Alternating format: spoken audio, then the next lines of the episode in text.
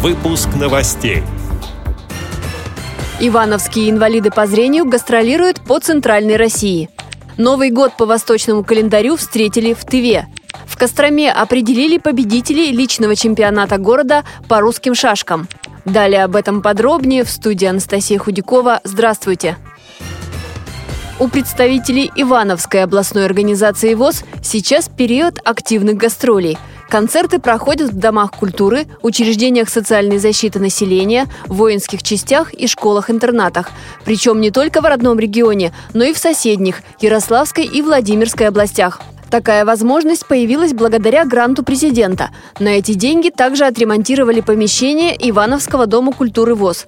Там любой желающий может выбрать занятие по душе, стать участником эстрадного или народного музыкального коллектива, найти себя в литературном или театральном творчестве, рассказывает председатель Ивановской областной организации ВОЗ Андрей Соколов. У нас Дом культуры Ивановской областной организации 53 года ему уже зданию, и коллективы работают э, уже более 60 лет.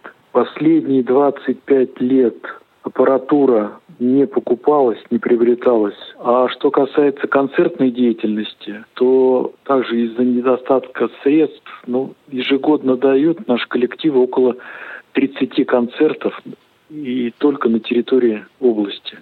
Хотя э, связи поддерживаем с соседними властями, но выезжать просто финансово не имеем возможности. Когда подавали заявку на грант, то э, ну, понимали, что у нас есть люди, которые могут выполнить мероприятие э, проекта.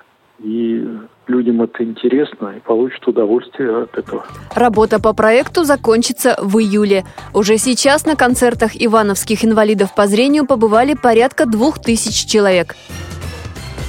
Местная организация ВОЗ «Кызыла» совместно с Тувинской региональной организацией ВОЗ и Республиканской специальной библиотекой для незрячих и слабовидящих провели реабилитационные мероприятия, посвященные Шага. Так называется в республике национальный праздник встречи Нового года по лунному календарю. В мероприятии участвовали более 30 инвалидов по зрению. Праздник не обошелся без песен, танцев и конкурсов. Как и принято, его встречали в национальных одеждах. На столе были любимые национальные блюда – манчи, долган, боорзак и другие. В Костроме в библиотеке-центре инвалидов по зрению завершился очередной личный чемпионат города по русским шашкам среди мужчин и женщин. Соревнования проходили по швейцарской системе в 7 туров. Турнир проводился по системе микроматчей из двух партий с жеребьевкой первого полухода. В нем приняли участие пять мастеров спорта. Они представляли Костромскую региональную организацию Всероссийского общества слепых.